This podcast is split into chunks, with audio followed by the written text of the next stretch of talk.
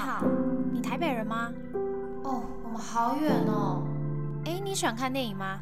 走啊走啊，顺便吃个晚餐吧。还是你喜欢 outdoor？我们一起去露营吧。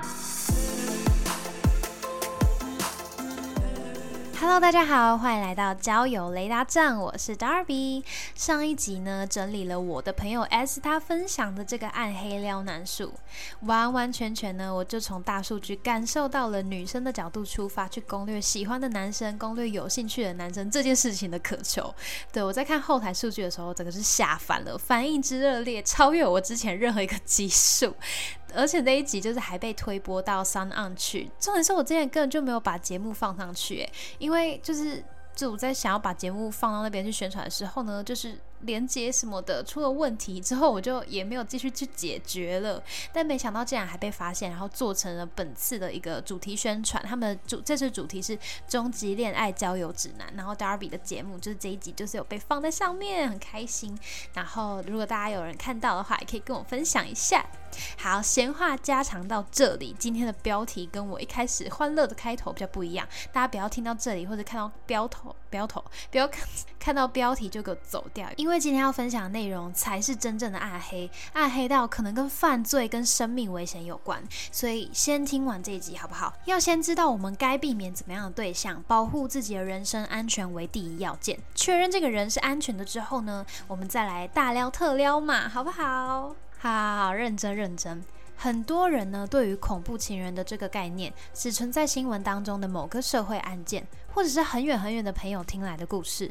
但其实你会遇到谁，又或者是对方会如何包装自己，真的是无从得知。况且男生女生都有可能成为恐怖情人，再加上如果我们今天是使用网络交友，它的风险也会直接大大提升。那我们就直接来说一说恐怖情人会出现的特质，用我听过或者是我类似可能碰过的经验来跟大家举例。对，那也有参考网络上的资料，以及是参考我之前做过相关的采访，就是我们学校的。林星系教授以及妇女救援基金会的执行长，那他们当时的分享内容就是刚好有专业人士的分享。那我们这一集就是真的非常多的重点，希望大家可以好好的了解要怎么安全正确的去避免恐怖情人的接触，或者是如果你真的不小心遇到了，你要怎么样跟他们提分手来远离恐怖情人。好。恐怖情人呢，其实有怎么样的特质？你可以观察到的。第一个，他们很长情绪是大起大落、不稳定的。可能一开始很正常，然后没什么事情，但他如果喝个饮料被烫到，或者是呢打游戏没有破关，他可能就会非常的不顺心。然后那种不顺心程度是，他会破口大骂、摔东西，情绪非常的激昂，很像是他遇到一件真的是。过不去的大事那种，可是其实他只是遇到一件小事，他的情绪就会因为各种的小事，非常的敏感，非常的不稳定。再来，他们的疑心病啊、占有欲啊、控制欲都非常的强烈。从你跟他相处聊天的过程当中，就能发现他对于你的行踪、金钱的使用、人际关系或者是穿着都有很强的控制跟猜忌或者是限制。比如说手机查的很勤啊，会问你说：“诶，你怎么跟那个男生讲话？那个男生跟你关系是什么？”然后你个人很知微末节的事情，他都要知道。这种得知的方法，可能不是你们日常生活在分享聊天的时候慢慢聊。了解、慢慢认识对方的，可能是他用社群软体单方面的来调查你，然后慢慢抽丝剥茧啊，任何你的资讯都看得非常详细的那种感觉。那我刚好说我会举一个我身上类似发生过的例子，但是我先说我没有任何一任男友是恐怖情人。我要讲的这个对象，他其实十八集出现过，那就是这个网友，他也不是恐怖情人，因为我们甚至没有在一起，只是呢在跟他的聊天过程当中，暧昧的过程当中，他释放出对我蛮多的管控、好奇跟不信任。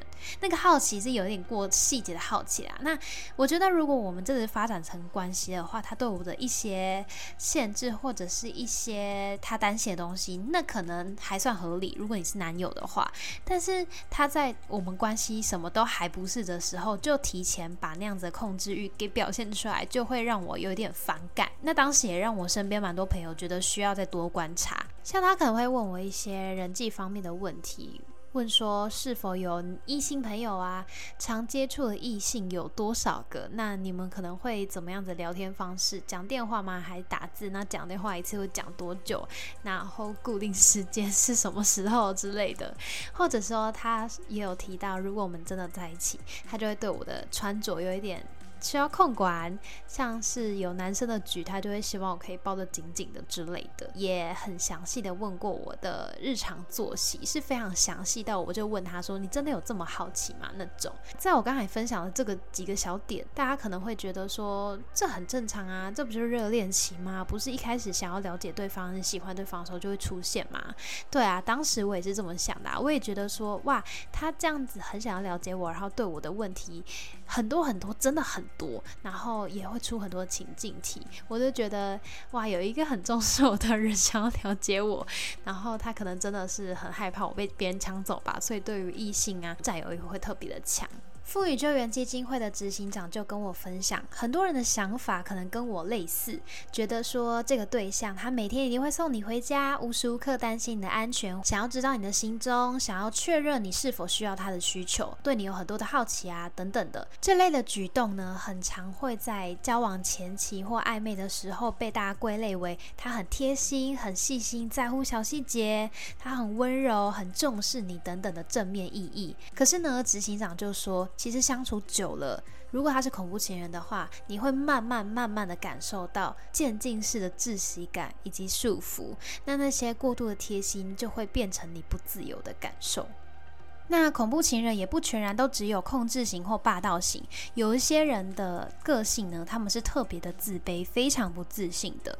这些不自信而引发出来的讨好啊、情绪勒索，用自残的方式来威胁求和，来源于很多事情他们都无法有掌控权的不安全感，所以他们会用这种比较极端的方式要求你去配合，让你来达到他心中想要的结果。并不是只有肢体上的暴力才算是恐怖情人，精神上长期的虐待，像冷暴力、言语暴力也算。处处贬低你的价值，侮辱你，告诉你说你真的非常糟糕，来去糟蹋你的人格，说你不如别人，把你批评的一文不值，觉得很像你就是只能依赖他才有办法生存下去，这种感觉也都是非常常见的。嗯，那恐怖情人呢，在相处上还有一个蛮象征危险性的模式，就叫做道歉、求和、蜜月期。就是当你对他平时情绪激动、暴怒、言语暴力、拳打脚踢等等的情形，已经到达了忍受的临界值，你受不了了，想要退出关系，想要离开他，离开这段不健全的爱情的时候呢，你可能跟他说：“嗯，我想了很久，我觉得。”我们好像不适合在一起，我们的个性好像不适合，没有当初想象的这么快乐了。我只是想要跟你分手之类的，他就会开始紧张，开始意识到你要离开他，你不再爱他了，他要失去你，你消失了这样子的情形，他就会低声下气，反过来好声好气的跟你求和，说对不起，对不起，对不起，你可以不要离开我吗？我为什么之前会做那些事情，伤害你的事情，都是出自于我太爱你，我才不小心做了这些事情。以爱之名告诉你自己真的错了，自己真的是太爱你，才不小心伤害你，无论是实体的伤害或者是精神上的伤害。但是这种听着就非常的荒谬。如果你爱他，你怎么会做这种伤害他的事情呢？那也会在这种时候呢，伤害自己、自残，来表示对你的心意有多坚决。通常伴侣在刚开始接触到这种情形的时候，也都吓坏了吧？如果有一个人在你面前自残，然后那个原因还是因为你，当然会受到很大的影响啊。然后你就会心软不知所措，很多时候就会因为想要把这个严重的情绪压下来，所以答应求和，就说好好好，你不要再继续这样子，我真的，你不要这样子，很危险，你不要听听，好，我留下来，我不走好吗？我答应你，我不走。对，就很长时候会有这种情况，那这。这场闹剧看似落幕了，之后再让他遇到情绪高涨的事情，这整个轮回又会再来一遍。你当初想要离开他、想要分手的这个念头，就会变得越来越难执行。你也会因为他一次一次变本加厉的情绪控制的暴力行为，变得越来越难脱身。你就真的会在一个很身不由己、无法控制自己的状况。那当时执行长也跟我举了一些恐怖情人的例子跟我分享，像是两边吵架、情绪不稳定的状况呢，半夜男生就把女生载到荒无人烟的野外，然后叫女生下车，他自己就开走了。他就是要女生自己想办法回家。你想到那个情况吗？在那个情绪当下，一定是非常激动的，所以他开车也开得很快，不会管有没有闯红灯，然后就快撞到什么东西你都不知道，然后你一定又是很被强迫上车，然后到那边之后又是晚上诶，晚上然后没有人，然后在野外，谁都会怕死吧？或者是如果是同性的伴侣，可能一方还没有打算要出柜，可是就会觉得你就是因为不顺我的意，我就帮你出柜。你如果不顺我的意，我就帮你把这件事情告诉你父母，告诉你家人，告诉你在意的人。对，这也是其中一个精神控制对方的行为。那或者是现在也很常发生的，两个人发生性行为的时候呢，有拍摄影片或照片，这东西存档下来，就变成你可以被威胁、被控制的手段。他可能也会说，如果你不听我的话，我就把这些影片传给你的父母，传给你的同事，传给你的任何朋友，告诉他们你有多下流。这都是很常发生的事情。那我之前在别的地方也有听过，除了男生会对女生拳打脚踢之外，还会逼迫他拍摄自慰影片上传给他的朋友。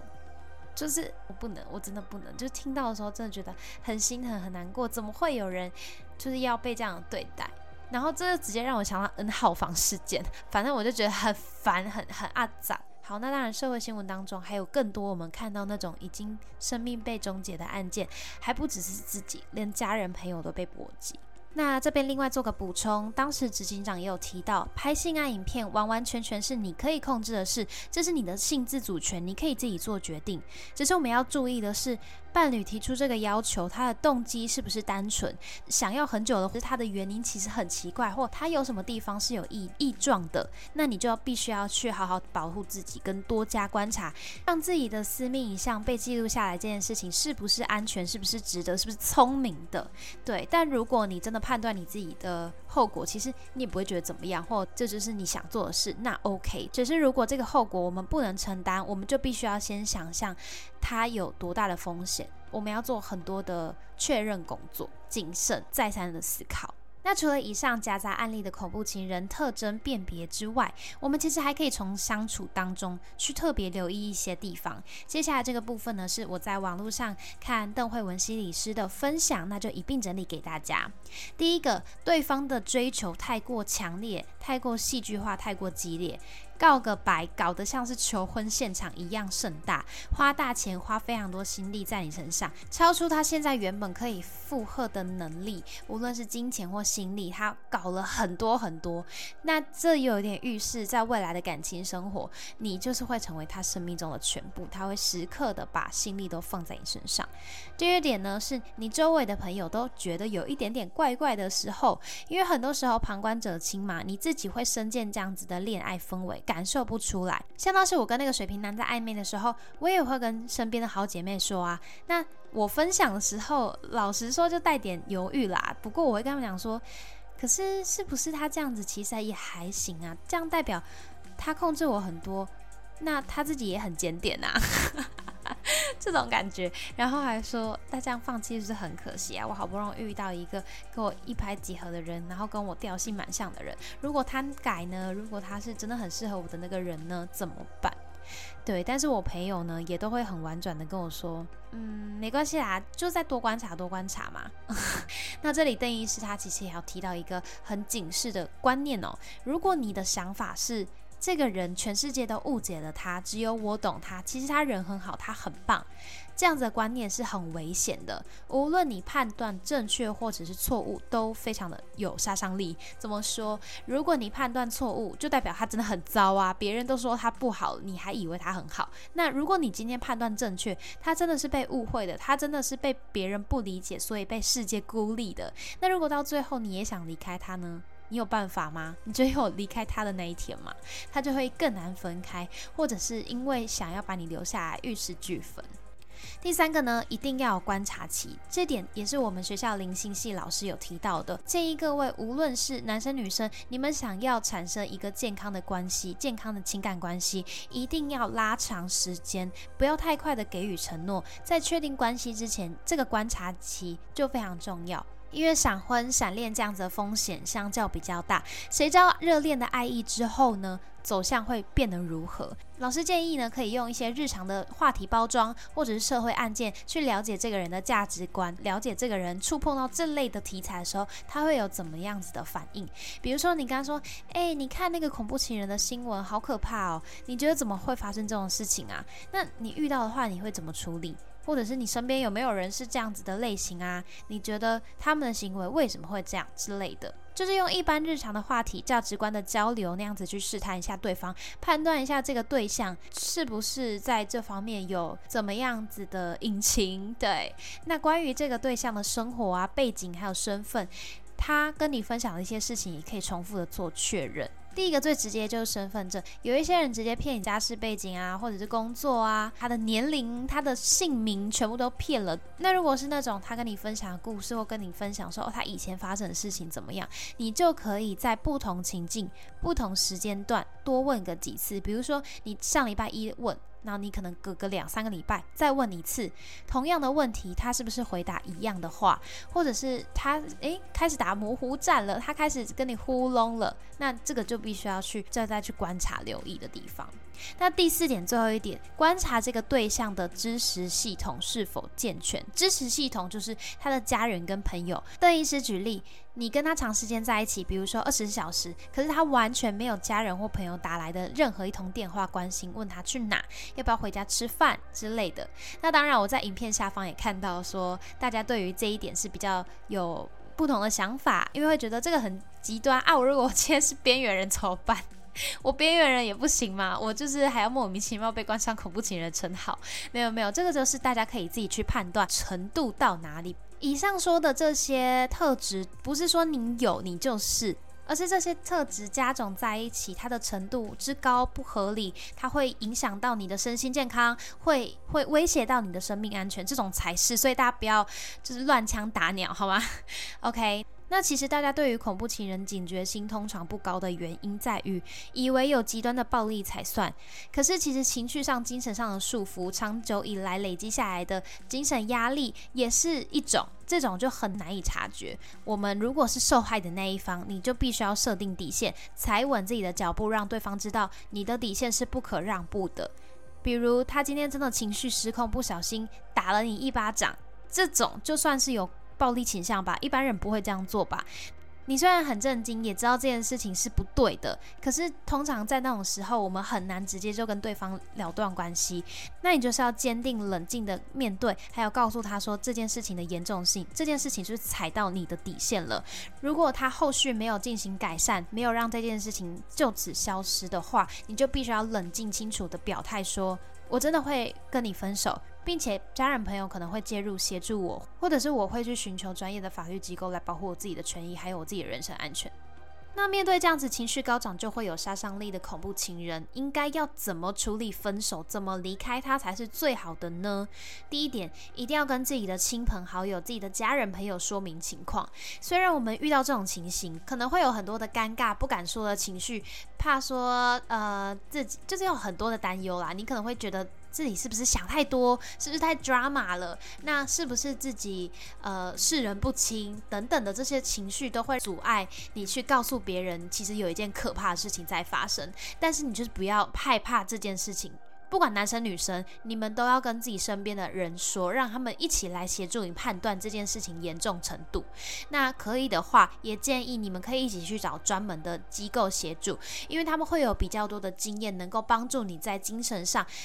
去克服这些焦虑跟恐惧，那也有更系统性的处理方式，比如说一一三，不管男生女生都可以打这个保护专线，一些基金会，像妇女救援基金会、现代妇女基金会等等的，或者是如果你是学生的话，你的情人、你的伴侣对你有这样的情况，不管是男生女生，都请你们可以去向学校的辅导机构、辅导室去提出反应，然后去跟咨商师来寻求咨商还有协助，好吗？第二点，千万不要以为可以正面分手，有那种想要立马断干净，然后一次就是切八段再见的那种，因为他们情绪会非常的激动，他们就是遇到这种打击会波动很大，那这种时候就可能会有杀伤力、杀机的产生。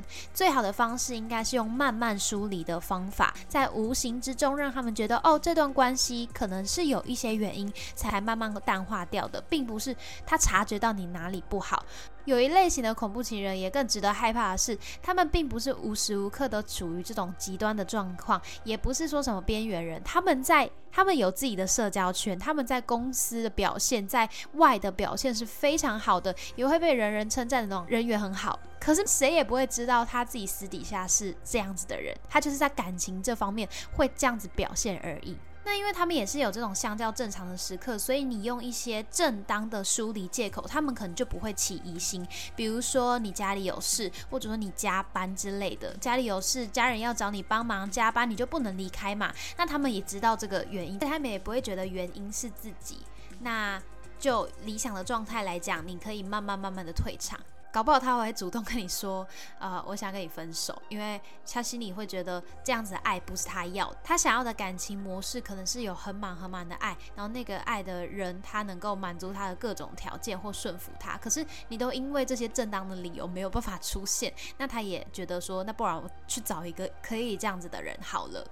对，那千万就是不可以惊慌，你就是不能 freak out，然后觉得他是一个怪胎，你就跟他说你超怪，你他妈超怪，我要离开你，你就是一个怪人，你这样讲你就惨了，我们就会在社会案件上面看到你，你请你好好保持自己冷静，就是遇到事情不要不要太消薄诶，我觉得，因为他们他们才是真正的疯，他们可以。他们没有什么好失去的，你知道吗？这句话最可怕。可是你有啊，你还理智。然后他们是没有什么好失去的，所以大家要小心注意。那再来第三点，第三点。避免激怒对方，刚才就一直重复在提到这个很重要。那也不要在你已经说哦，我有一些理由不能出现，结果你发现动说你去一个 party，然后你去一个很多异性的地方，那他不是看到就会疯掉吗？他看到就会觉得你根本是骗我的。然后你为什么说跟我不行，可是跟别人就可以？你这么多的约跟我就不行吗？那根本是骗人的吧？那而且你在社群上大量的铺露自己的行踪，那堵人这件事情就不是。不会发生的喽。那也不要再做一些故意挑衅对方，会让他情绪很大反应的动作。比如说，你跟异性靠得很近，你在别的地方说他的坏话，然后还不小心传到他耳里，这种情况就是真的很不可取。不要想说你想要报复他，然后在他背后做一些小动作，这真的不是一个会让自己安全的举动。你的家人朋友也要知道这整件事情，他们才好帮助你。比如说，他们打电话给你，你都不接，你说你在加班，然后他可能就会打电话给你的同事吗？或者是你比较亲近的朋友或你的家人，说他有没有在你那边？他是不是在故意躲我之类的？可能你的朋友就要跟你说：“哦，没有啦，我今天本来要约他，但他就是一直在加班，让他幸福这样子的理由。”那当然，家人跟朋友的存在，在这个时候就非常重要。大家的支持还有同理心是非常重要的，因为很多人不敢去说出自己有这样子的事情，也是因为尴尬，觉得丢脸、没面子，觉得自己很愧疚。为什么当初会做这些决定？但是事情都已经发生了，最重要的是家人跟朋友的支持还有陪伴，一起去度过这样子的事情。那最后提醒大家，如果真的发现自己在感情当中有被极端打压，是扭曲的相处模式，一定要清醒脱身。虽然这个很难，因为你对他也是有爱，你们两个之间也是有回忆，也是有很开心美好的时候。可是这个状况真的不是你可以改变的。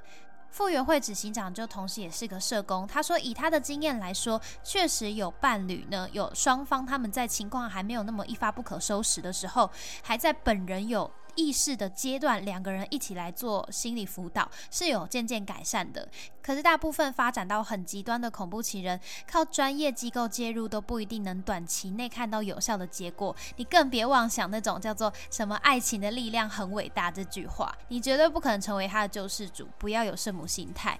那时候访问我们林心系教授的时候，他也有说到，呃，恐怖情人性格的这个养成是非常难以改变、根深蒂固的，因为很多多半都是从儿时的时候就开始有这样性格的养成。那从童年回去看，主要的照顾者，比如说爸妈或者是隔代教养的爷爷奶奶，他们对于孩子的关注是比较不足的，导致他们跟家中的连接比较薄弱。那在这种情况之下，他们进入校园，他们没有一个正当或好的学习对象，他们进入校园之后，就会容易受到行为偏差的同才去影响，进而引发一个叫做替代性学习。这个是指呢，他们会透过观察他人的行为，得到奖惩的经验，之后再来模仿。产生的学习过程，就他们从不良的同才身上，或者是这个小恶霸身上，看到他们利用负面的手段，比如说高压的控制或大声的斥喝同学、拳打脚踢，然后暴力可以获取他想要的利益的时候，他们就会学习，就会模仿，进而引发自己的性格扭曲，因为他们发现，哈，原来你只要大声，原来你只要瞪同学，或者是很凶，或者是你只要欺负，你只要动手。你就有办法拿到你自己想要的东西，那也没有人告诉他这些东西是好，这些东西是坏，所以他就学习下来了，他就透过。我在旁边观察，然后学习，然后慢慢改变，或者是影响他的性格。所以恐怖情人的性格，你真的不要觉得你有办法在一时半刻去改变他，你有办法用爱去感化他。这种观念都真的是太太太天真了。而且他们本人是不会有病视感的，他们不会意识到自己的行为或自己的情绪大起大落这些东西，他们都不会知道。那。你要去摇醒一个不知道自己有问题的人，其实就非常的困难，因为他根本也不知道自己有需要去做改善。还有一个比较悲观负面的说法是，唯有恐怖情人找到下一任情人，找到下一任受害者，上一任才有办法脱身。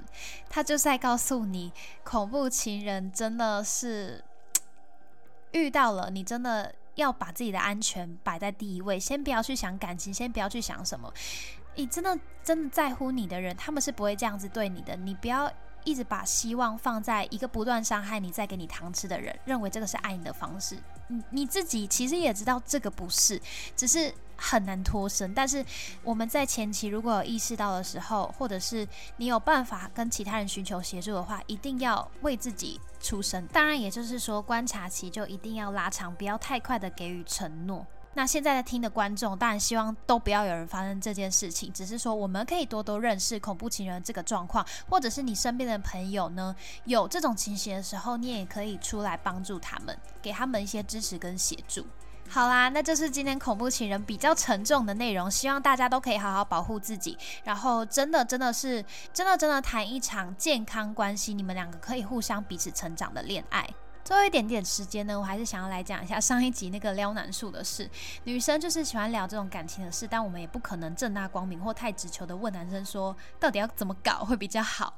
对，那有很多女生敲往后续更多的进攻手法，当然男生也有，男生也好奇女生怎么样，所以大家给我一点时间，我会去搜集整理，好好做一个试调。要等我撩男术这一集反应热烈的事，也让我有一个观念上的反思，算是认识到一个新领域吗？我先。说我自己的保守，可能来自于我本身的个性。就是如果你们听我以前的集数，有一些东西我都是站在尽量不要让自己受伤害为主。那我的个性也会犹豫不决，畏惧很多，也会担心说这个男生他喜欢我的感觉是假象，会让我不敢触及。觉得他一定要亲口，或者是我听亲耳听到别人说他喜欢我，才可以确定，我才敢做任何的动作。